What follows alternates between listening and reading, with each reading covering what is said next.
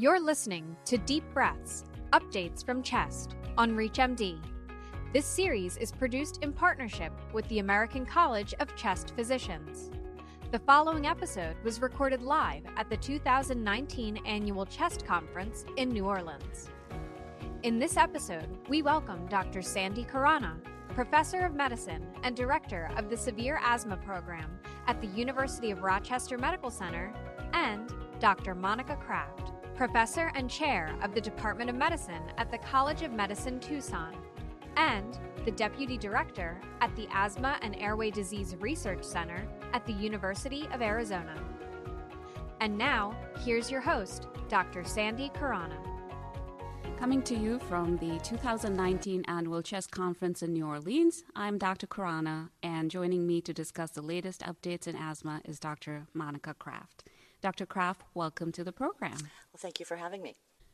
So, to start us off, Monica, can you tell us more about the advances in severe asthma that have been discussed in this year's education track at CHEST 2019? Absolutely. I think it's a, a, great meeting because severe asthma is very much being emphasized at the meeting. I think because we have you know, so many advances in the disease in terms of how we approach it and the treatments that we have to offer. And so there's a whole track looking at you know, how we can phenotype our patients, what biomarkers do we have at our disposal, what treatment options, and, and what can we do before we even get to biologics to really maximize treatment for our patients because there are some updated guidelines that have some very interesting changes that I think our community needs to know about.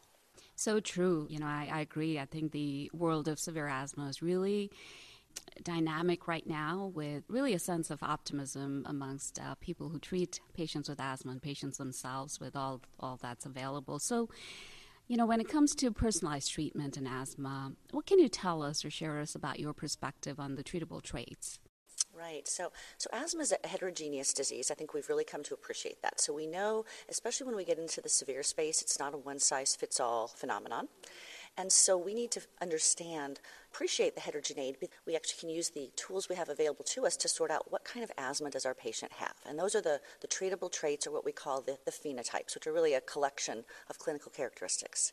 And really, the goal is to not only understand these characteristics, but to figure out the biological pathway that's really producing that phenotype. Because the good news, given the immunology explosion and understanding that we have of the disease, that's translated to treatments where we can target specific pathways based on what we find with regards to this phenoendotyping exercise. Great, wonderful. And in terms of the sessions that caught your eye um, in this year at CHEST 2019, are there some that you feel that really brought a lot to the learners?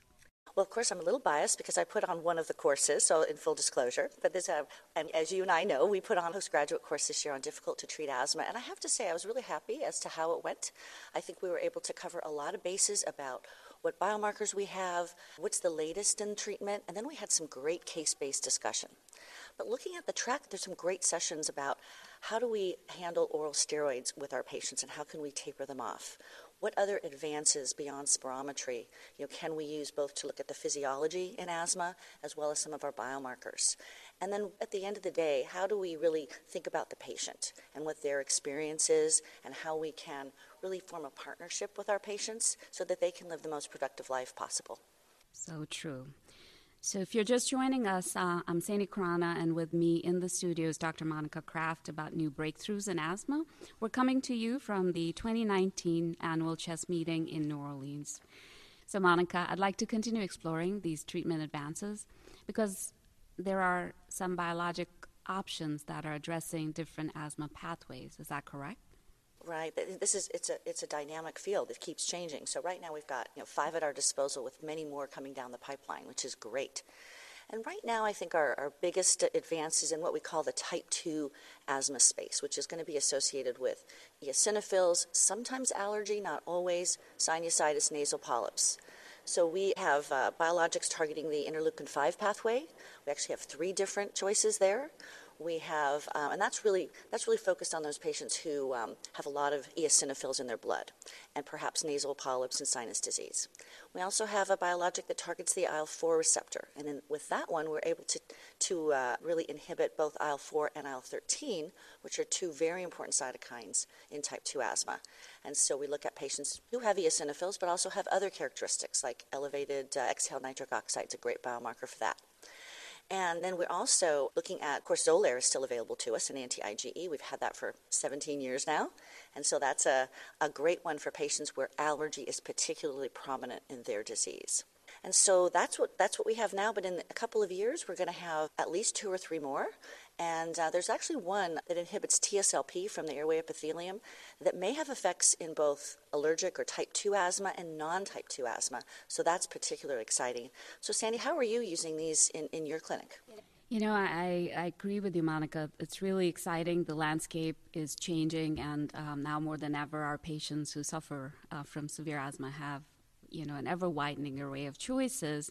And sometimes it's really hard to pick the right biologic, uh, or, or we don't quite know what the right one is, but it's really these treatable traits and combined with patient preferences and, uh, and the cost uh, that drive a lot of these choices. And, and I feel like, you know, all of us who take care of these patients getting um, these updates and learning from our peers uh, is a great way to really advance our knowledge and comfort with utilizing these medications. Absolutely. Those are very wise words and I think you know it'll be interesting to see how the newer the new biologics that are in being studied right now like the you know tezepelumab, the anti-TSLP or the fevipiprant, which is really focusing on the DP2 receptor, the prostaglandin pathway, how are they going to fit into all of this landscape? And, and I think as those of us who care for these patients, it's going to get more complicated, I think, and we'll have a lot more debate about which ones to choose. Well, thank you so much, Monica. This has been enlightening. And before we wrap up, I'd like to know, and I think our audience would as well, um, what your one call to action would be to those who diagnose and treat severe asthma? Thanks, a great question. I actually have two. One is to, I think, as providers and those of us who care for patients with, with asthma, really across the spectrum and with a focus on severe, we need to be very up to date with the guideline changes and make sure that our primary care colleagues know about it too, because that's going to affect them in a, in a big way.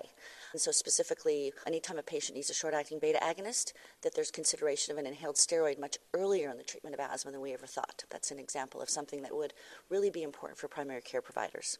But on the other side, with regards to the biologics, I think that our community really really needs to make sure we're educated on what biomarkers are available. How can we use them in the clinical arena to sort out what kind of asthma our patients have to really make sure we deliver the, the right treatment for the right patient at the right time.